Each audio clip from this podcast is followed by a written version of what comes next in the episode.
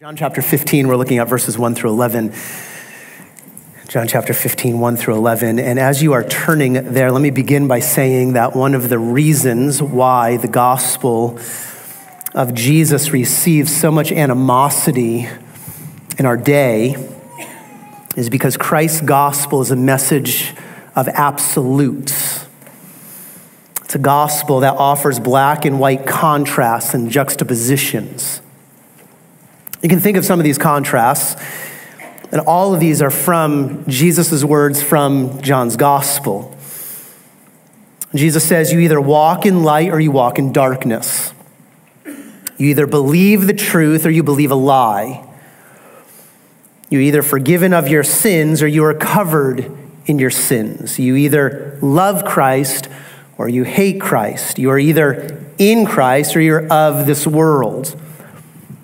Your father is either God or the devil. You're either under God's blessing or you're under God's wrath. Your destiny is either heaven or it's hell. You'll either experience eternal life or you will experience eternal death. Again, that's just a sampling of what Jesus has said throughout this gospel. And what riles the world is the fact that the Bible maintains that everyone is in one side of those categories just listed. There are no in betweens. There are no gray areas. Christ's gospel is an either or gospel. And that does not bode well for us in our pluralistic, inclusive world that loves its shades of gray and prizes a person's individual right to choose their own truth. A gospel of distinguishing contrasts and objective either ors is just too jarring for our world to accept. This is why, look at verse 19, this is why Jesus will warn his apostles and every believer who follows that the world will hate everyone who holds this either or gospel. Verse 19 If you are of the world, the world would love its own, but because you are not of the world, because of this, the world hates you. That's that either or. You're either of the world, you're not of the world. So if we affirmed the world's inclusiveness, the world would love us. If we supported the world's values, the world would welcome us. If we accepted the world's tolerance, the world would accept us with open arms. Here's the problem, though we can't do that. We can't do that because that's not Christ's gospel. Christ's gospel is not gray, it's black and white. It's truth or error. It's heaven or hell. It's Christ or Satan. It's eternal life or eternal death. Again, there's no in between. And that's what we've begun to see in verses 1 through 11. These gospel contrasts. You see it, the true and the false that Jesus makes clear here. This is a story, picture form, a story of a vine that produces fruitful branches. But it's also a story of another vine, a false vine, that produces fruitless branches branches that are thrown into the fire and burned. Again, there's no in between. Now, remember what Jesus is doing here. He's preparing his apostles for what is in store for them the moment he leaves them. It's just minutes away, moments away. This is early Friday morning. Jesus will be betrayed very, very soon. And specifically, Jesus is warning these men of two main threats that are coming their way. Again, verse 19, we just saw it. Uh, one of those threats is gospel persecution. The world will hate you. It's one of those threats. But by far, the more significant threat of the two is that first warning that Jesus gives in verses 1 through 11. That's the threat of gospel deception. Gospel deception. That there will be false gospels that will flood this world until Christ returns in glory. It's a threat these 11 apostles will experience firsthand when they see Judas, the religious leaders, the Roman guards, When they see them arrive on the scene, the threat is this Will they remain faithful to Christ? Will they cling to Christ? Use Jesus' words in these first 11 verses. Will they abide in Christ? Or will they let Christ go? Like Judas did. Will they attach themselves to the fruitless vine, the false gospel that first century Judaism had become? So that's how we're unpacking the story here by contrasting the true vine from the multitude of false vines. Contrast between the only gospel that saves and the many small g gospels that damn. Again, it's profound truth, it's in story form. Let's read through verse 11.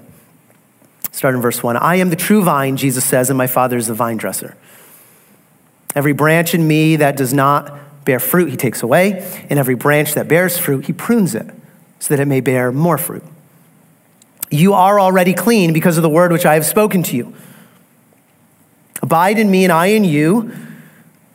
As a branch cannot bear fruit of itself unless it abides in the vine, so neither can you unless you abide in me.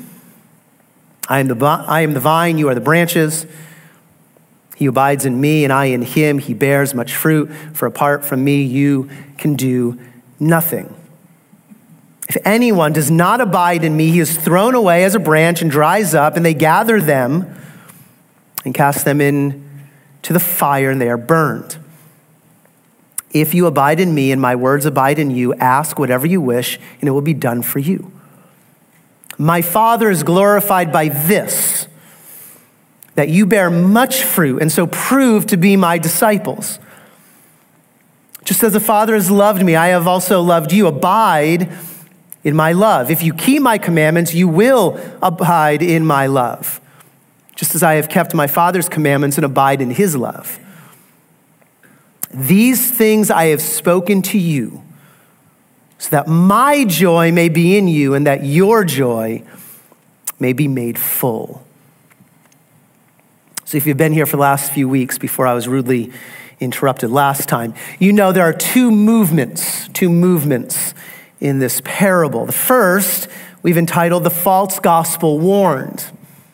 The False Gospel warns. And Jesus gives three characteristics of every false gospel. We saw those. False gospels are Christless gospels.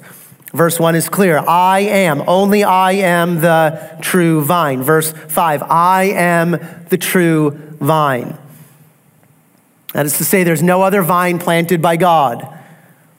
There's no other Savior from sin sent from heaven by God to earth.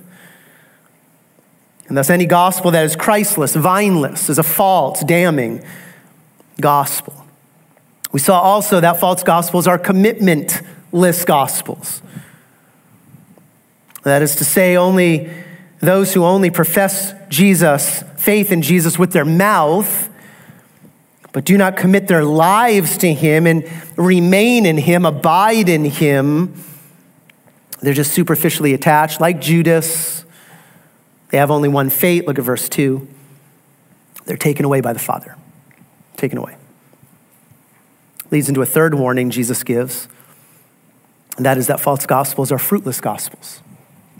Fruitless gospels. Where there's no fruit, there's no true faith. Barren faith is damning faith. Verse 2 again, every branch in me that does not bear fruit, he, the gardener, takes away. Verse 6 tells us where the gardener takes the branches. The branch is thrown away and cast into the fire, and they are burned. It's a reference to eternal hell. And So that's the story, negative side, negative side. There's only one vine planted by God, only one Savior from sin. And to have God's saving sap flow through you, you must be attached to His vine, His Son, through a real and abiding faith, persevering faith. And the proof of that attachment, the proof of that, is a life of fruitfulness to the glory of your Savior. Look at verse 9. When you bear much fruit, notice, when you bear much fruit, you prove, you put on display, you showcase that you are truly Christ's disciples. And any other gospel that teaches otherwise, false gospel. So that's the first movement that we've looked at. Let's look to the positive side now, the positive side of the story, the second movement. And this is the true gospel pictured. The true gospel pictured. And what we see here are not warnings, but promises. Blessings that Jesus gives to all who abide in him. Vows and pledges for every branch attached to the true vine. Every believer who has come to Christ in abiding, saving faith. You call these reasons to not let go of Jesus. Again, verse 19 will be clear persecution is coming, hatred is coming. Don't let go. Abide, remain. And there's six of these salvation promises, six of them that we can see in this parable. They are all staggering, amazing promises. We're going to look at the first two this morning. First two. Let's begin with the first promise, promise number one. Promise number one for all who abide in Christ, in true saving faith, Christ promises to sever, to sever your attachment to this fallen world. It's the first promise Jesus makes here. He will sever your attachment to this fallen world. And this is needed. This is needed. So look at verse 3. Verse 3 You, speaking to the apostles, not Judas, what follows is just for the true vines or the true branches. You are already clean. You're already clean. Now, if you remember what took place earlier this night, you know that Jesus is repeating himself in a way from chapter 13. Look back to chapter 13 in verse 10. Jesus was washing his apostles' feet, and he promised them in verse 10, he said to them, He who has bathed, notice now, is completely clean. A word clean, there's the same word used in John 15. And then he makes this promise very personal. You are clean. Same word. You're spiritually bathed. He then adds, not all of you. Why? Because Judas is there. But some of you, those 11, you're clean, you're bathed. And the point here, the point here is that Jesus is telling them they've been forgiven. They've been cleansed spiritually.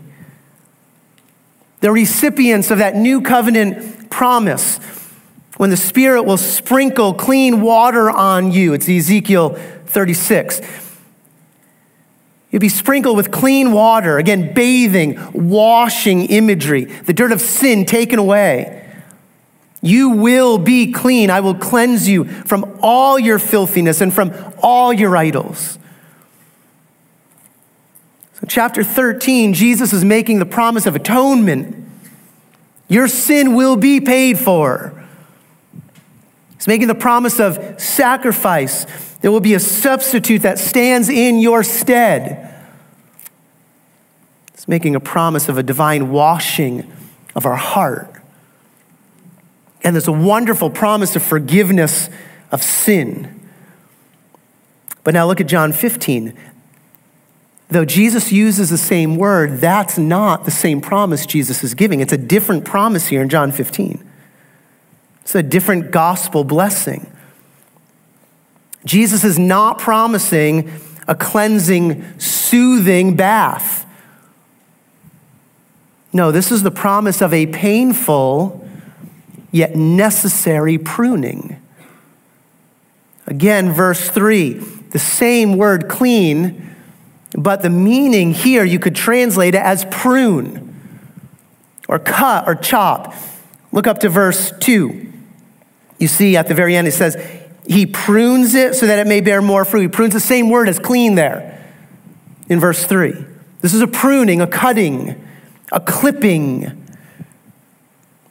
So, this is the pruning, the severing, referring to that initial cut of the gardener that he must make before a branch can be grafted into a new vine. So let's put this in the spiritual realm. What is this promise? It is this God the Father will sever his children from this fallen world. He will sever us from all of its lusts, from its sinful power, from its coming judgment. Colossians 1, same idea, theme, different imagery.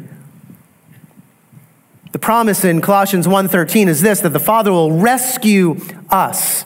Same idea, cut us from the domain, the power, the dominion of darkness. Will be severed from this world. The chains of Satan will be broken. Second Peter, same idea, again, different imagery. The Father will cause us to escape the corruption that is in the world by lust. Deliver us, cause us to escape.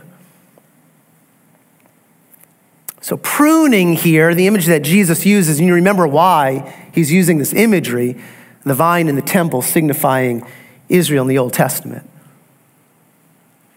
But the pruning here is a physical picture of what the Spirit does when He regenerates us. He severs every attachment to this world we once had, He severs that. He removes our heart of stone. He removes that heart that once loved the world and the things of the world, the heart that was driven by the lusts of this world. And he takes out that heart and he places a new heart within us that loves him, longs to obey him. And again, though the same word, clean, prune, is used in John 13 and 15, it's promises, but this is not that soothing bath. This is here a picture of pain, of pain. It's the necessary severing that must take place if we are going to be right with God. There is a necessary chopping and amputating from what we were once attached to and what, what we once lived for. This is the repentance side of saving faith. This is the deny yourself side. When we count the cost of following Christ and then reject all of this world's values and virtues, and then pick up that painful cross to follow our Savior. Now, just think how painful, how painful this initial cutting was for these apostles, these apostles here. They've been ostracized from the synagogues. It's the pain of being removed from the hub of everyday life. They've been rejected by the religious leaders of the land. They will soon be beaten by the religious leaders in Acts, be martyred. Everyone's martyred except for John. But again, this is what Jesus has said earlier on in his ministry in Matthew chapter 10. Jesus said this Do not think that I came to bring peace on the earth. He's the Prince of Peace. But he says, Do not think that I came to bring peace. I did not come to bring peace, but a sword. I'm the Prince of Peace. I'll bring peace with God, but not peace with everybody. I've come to bring a sword, the pruning shears I came to set a man against his father, and a daughter against her mother, and a daughter in law against her mother in law. And a man's enemies will be the members of his household. I've come in some cases to sever that. All because of the gospel. I've come to bring a sword. These apostles will experience that firsthand. Again, we can expand that out. This will show itself in different ways for us. But the image is pain, it's a cutting. But the promise here is that the pain will be worth the yield. The pain will be worth the yield because you will be tended and cared for by the gardener. So the world will reject you. The gardener will care for you and love you. You'll be attached to the only life giving vine that God has planted. You'll be spared from verse 6, that fate. You'll be spared. You won't be thrown into the burning garbage dump I think there's a contrast here, too. John 14, verse 1, in my Father's house are many dwelling places. Your place is in my Father's house, not the garbage dump. You will be taken care. It is painful, but you will be cared for. You'll be tended by the gardener. Now, notice a few observations here. First of all, this initial cutting, pruning, it's a sovereign work of the gardener. It's the sovereign work of the gardener. Vines do not cut themselves away from the initial plant. Vines don't do that. Vines do not graft themselves in, or the branch graft itself in to the new plant. No, this cutting, this regeneration is the gardener's work alone. It's a work of grace and of mercy. But notice now also from the text here, notice the means, the means the Father uses to make this initial cut, this initial severing from the world. Finish verse 3. You are already clean, pruned, cut, because, here's the means, because of the word which I have spoken to you. So, what clips sinners from the dead and barren vines of this world. What does God use to take out our old heart and give us a new heart? Jesus says here it's His word, it's His gospel. Paul in Romans 1 the gospel is the power of God unto salvation. This is the message of Christ's person. This is why the world hates us, because we hold fast to the person of Jesus, that he is the eternal Son of God. He's come and taken upon himself human flesh, the work of Christ. He's come from heaven to earth. He's lived on our behalf. He's lived the perfect life we could not live. He's died the death for sin we could not die. He's defeated an enemy we could not defeat. He'll return in great glory to usher in a kingdom we could not build. It's the exclusivity of Christ. This is what changes hearts. We must remember that because, again, we've looked at this in the last few weeks. We live in an inclusive world. We cannot offer an inclusive gospel. This is exclusivity in Jesus. That's what changes the heart. It's that word of Christ that the Spirit uses in his own timing to sever sinners from the poisonous plants of this world. All those false gospels filled with false promises that this world offers. Look at verse 19 again. It's the severing idea. You are not of the world. Understand who we are in Christ, attached to the vine. You are not of the world. You have different values. You've been cut away, you've been clipped. You have different goals. You have a different Savior. You have a different future. Everything's changed. And this is so essential to take place because of what John writes in 1 John chapter 2. It'll be on the screen. Listen to what he writes If anyone loves the world, if anyone is attached to the poisonous vines of this world, the love of the Father is not in him. The saving sap of the Son does not flow through him. It's a problem. Why? Verse 16 For all that is in the world, the lust of the flesh, and the lust of the eyes, and the boastful pride of life, that's who we were. Those were our lusts, driven by that. Those are not from the Father, but they're from the world. Verse 17 the world is passing away. All of those barren branches of the world will one day be disposed of. They're passing away, they'll be burned. And also it's lust, but, but the one who does the will of God. The branch attached to the vine, the fruitful one that one and only that one will live forever. If we're not severed from the world, that is our end. We will pass away.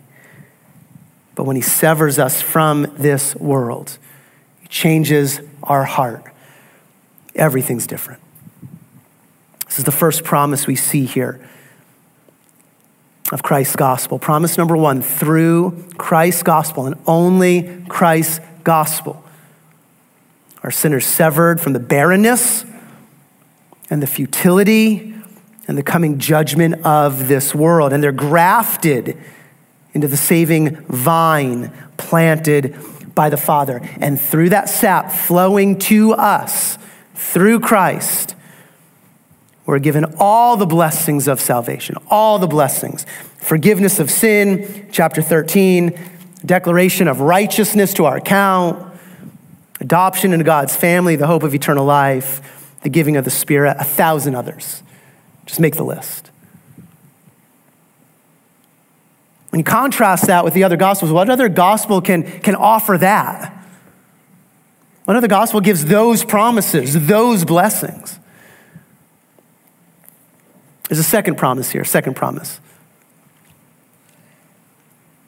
Promise number two that we see in the story Christ promises to prune us to fulfill the very reason we were created. He promises to prune us to fulfill the very reason we were created. So the Westminster Confession of Faith has put it this way they've asked a question. Here's the question. Question number one What is the chief end of man? So that's the question. What is the chief end of man? Make it personal. And how would you answer that? What is the purpose of your life?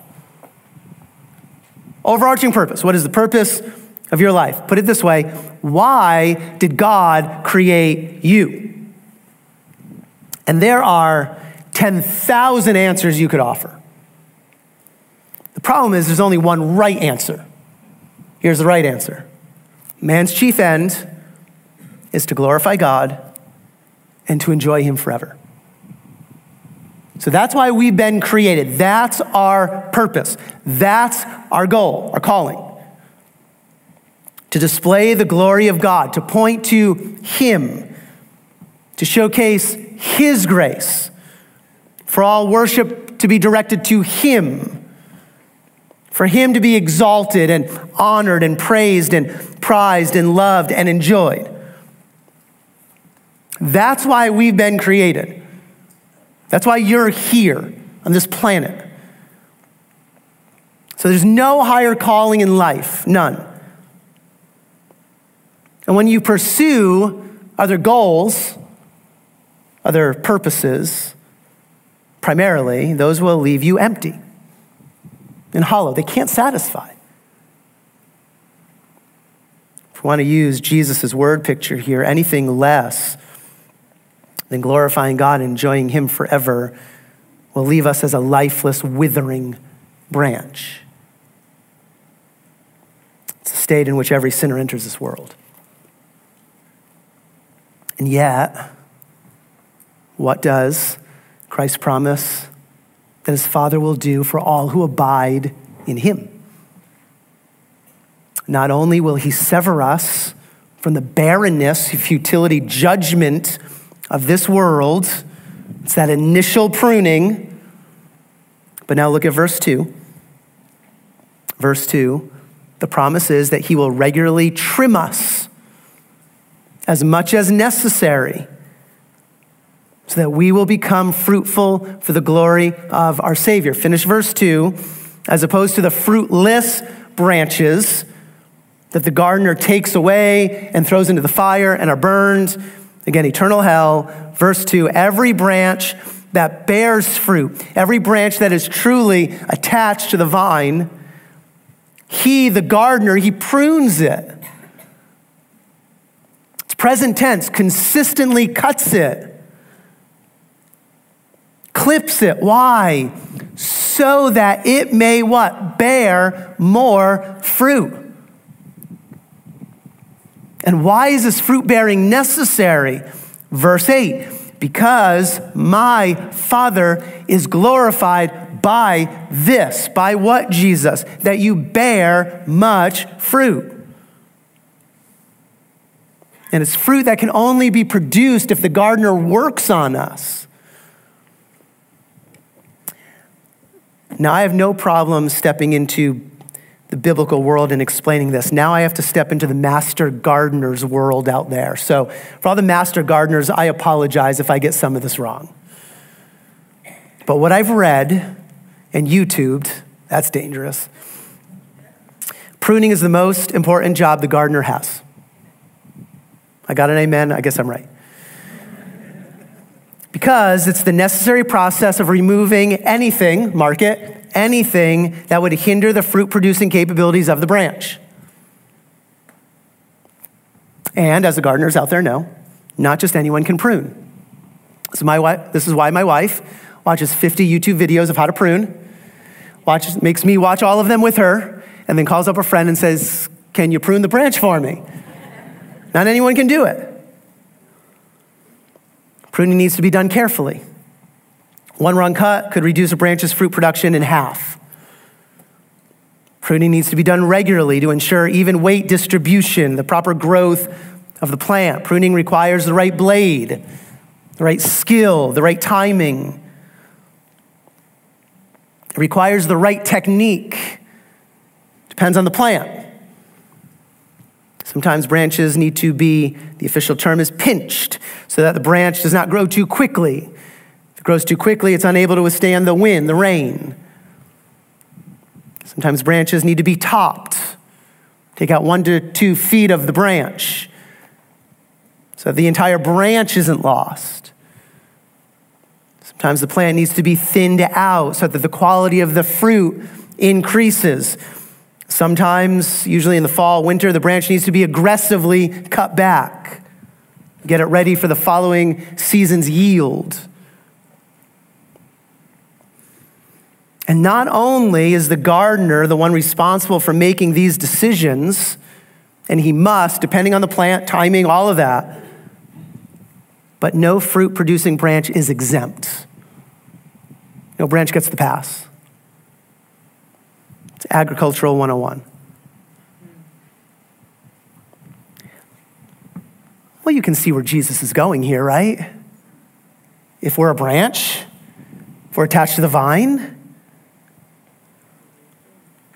Jesus is promising that the master gardener, his father, again, will not only cut us from the barrenness and judgment of this world and graft us into the Son initially, but he will also continue to care for us by pruning us and cutting us and clipping us in order to maximize our fruit bearing lives. There are times that he will pinch us top us, cut us, thin us, so that we will bear fruit for his glory, so that we will fulfill the very reason we were created. My Father is glorified by this when you bear much fruit. And we can just bring some application here. Jesus and the Father does this in a variety of ways. Sometimes he will use the sharp blade of his word to convict us of our sin. The sharp blade of his word. It's Hebrews 4. For the word of God is living and active and sharper than any two edged sword, and piercing as far as the division of soul and spirit, of both joints and marrow the word is able to judge the thoughts and intentions of the heart. He'll slice us, reveal us. He'll expose our sinful loves. He'll reveal our godless desires through the word. At other times, Lord will use the sharp edges of trial and loss and sorrow to shear away our love for this fallen world. Think of James 1 J.C. Ryle has put it this way trial, to speak plainly, is the instrument by which our Father in heaven makes Christians more holy. By trial, he weans them from the world, draws them to Christ, drives them to the Bible and prayer, shows them their own hearts, and makes them humble. This is the process by which he purges, prunes them, and makes them more fruitful. Hardly do we find an eminent saint, either in the Old Testament or the New, who was not purified by suffering. And like his master, a man of sorrows. Our trials are not meant to do us harm, but good. Fruit is the thing that our master desires to see in us. Watch this. And he will not spare the pruning knife if he sees we need it. In the last day, we shall see that it was all done well. It's how much our Father cares for us. Sometimes the master gardener will use unbelievers to shear us for greater obedience. Unbelievers. Think of Psalm 119. Psalm 119, 67, we read this. Before I was afflicted. What affliction? Well, the affliction here comes from the unbelievers in this passage, those who forged a lie against me in verse 69. So, the affliction here that the psalmist is talking about is the discrediting of his reputation, the assassination of his character. And yet, what does he say? Before that took place, I went astray. I found my identity in me, in myself. I prided myself in how others viewed me. But now, after that affliction, but now I keep your word. Now I treasure your word. Now I find my identity in you.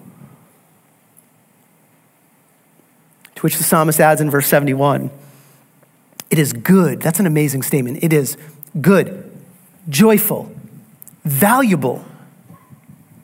It is good for me that I was afflicted. I see the good in it. I see your love and your care.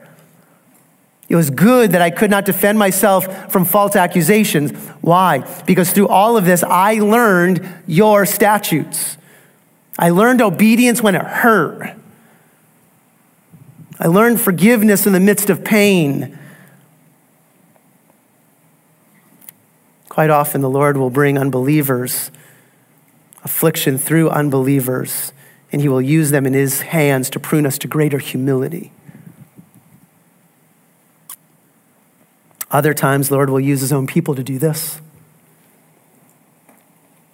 His own people to clip away our fruitless characteristics. Those who love us and care for us, who notice sinfulness within us. They're not afraid to bring that to our attention. We see that in Matthew 18. If a brother sins against you, show him, go to him. Think of Nathan, who told David, You are the man pruning shears. It's a pain of confrontation. It yields, though, the fruit of repentance. Other times, other times the Lord will use unanswered prayer to prune us when he says no to prayers. Think of Paul, who implored the Lord three times, three times. And what does the Lord say? He said no to Paul. No. I'll not answer your prayer in that way. No, my grace is sufficient for you, for power is perfected in weakness. That's painful. We've been there, haven't we? We pray, we plead, we ask, and the Lord says no. It's the pruning shears of the gardener. All of this, all of this, the writer of Hebrews, all of it the writer calls this the pruning work of the Lord. He calls it discipline. Discipline. And do not translate discipline as punishment. It's not what that word means. No, discipline is purposeful training, molding, growing, shaping, maturing. And he does all of this. He prunes us, he disciplines us, he cuts us why? Because he loves us. He loves us. It's Hebrews 12. God deals with you as with sons. For what son is there whom his father does not discipline? Loving fathers discipline their children. But if you are without discipline, then you are illegitimate children and not sons. If you're not being pruned by the gardener, you're not a true branch.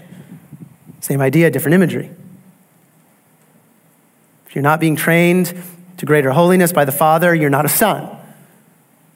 Now, notice this He disciplines us, prunes us, cuts us for our good. Why? So that we may share His holiness.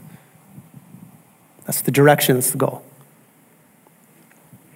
It is true, verse 11 all discipline, all pruning for the moment seems not to be joyful, but sorrowful.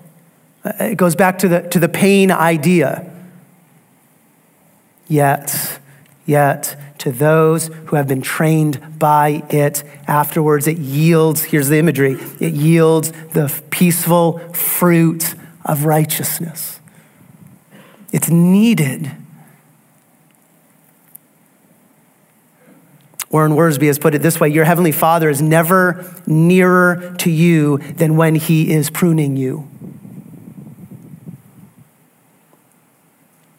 Sometimes he cuts away the dead wood that might cause trouble, but often he cuts off the living tissue that is robbing you of spiritual vigor. Yes, pruning hurts, but it also helps. We may not enjoy it, but we need it. It's a gospel promise. Each pruning cut, painful yet necessary, it's an act of kindness, a severing cut of grace from the master gardener, listen, who never errs in his work. He never errs. And he will always do what it takes so that we will fulfill the very reason we were created by him to bring forth. Now watch watch the progression to bring forth, back to chapter 15, to bring forth not only fruit, but now notice the end of verse 2 more fruit, fruit, more fruit, and then the middle of verse 5 much fruit. That's how much the gardener cares for us. His pruning work is never done. Let me quote another commentator. He writes this If you are connected to the vine, God is going to do whatever it takes to cause you to bear fruit. Just let it sink in. He'll do whatever it takes for you to bear fruit. He is not content to let you stay on the vine bearing little fruit. God is ruthlessly determined to shape you into something much better and more beautiful than you are right now. He is determined to make you more like his son, Jesus. The only way that will happen is through cutting away the parts that are dying so you can grow more and more healthy. God's commitment to your fruit bearing is greater than your commitment to comfort. say it again God's commitment to your fruit bearing is greater than your commitment to comfort. God will do whatever it takes for you to bear fruit. Again, that is how much the gardener loves us and cares for us. And each fruit produced then is to the glory of our Savior's grace and mercy, the glory of his power to transform us, the glory of his sovereignty to shatter sin's chains that once held us, the glory of his love to bring us into his family. We put on display the glory of God. We enjoy him, we glory in him. That's the second promise Jesus offers here of his gospel. He promises to prune us to fulfill the very purpose we were created. Which leads into promise number three. We'll pick it up here next week. Promise number three Christ promises to graft us to himself forever. He promises to graft us to himself forever. This is eternal security. This is assurance. We will not be lost, not be burned, discarded. Just look at verse 4 quickly. Abide in me. Abide in me, for all who come to Christ in saving faith, every branch, grafted into God's vine. Here's the promise Abide in me, and I will what? I in you. I will remain in you. I will abide in you. When, when you're grafted into me, It's amazing. When you're grafted into me, I'm grafted into you. That's how close we are. That's the connection. And it cannot be severed.